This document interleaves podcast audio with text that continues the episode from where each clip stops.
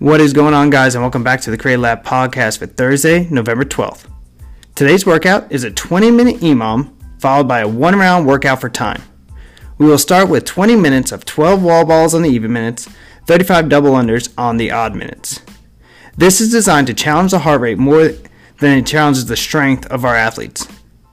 Following that, we will have a we'll be able to rest for 2 minutes before going on a 400 meter run into 50 barbell thrusters.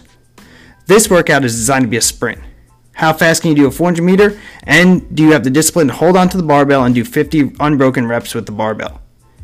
After 120 reps of the wall balls and 350 double unders, athletes' heart rates will be already high.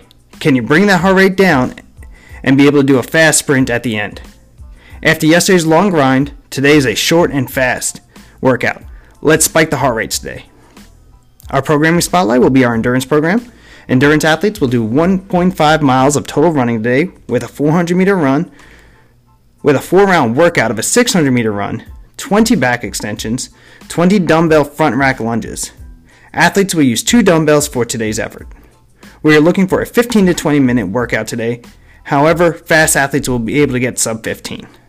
I hope everyone has a great training day today. If you're wanting to do a fast CrossFit type sprint, or if you want to do a longer effort with the endurance work, I hope it works out well for you today. Either way, don't forget to share, subscribe, and review this podcast. Follow us on Instagram at CrossFitDCL and at DCLMeddyB.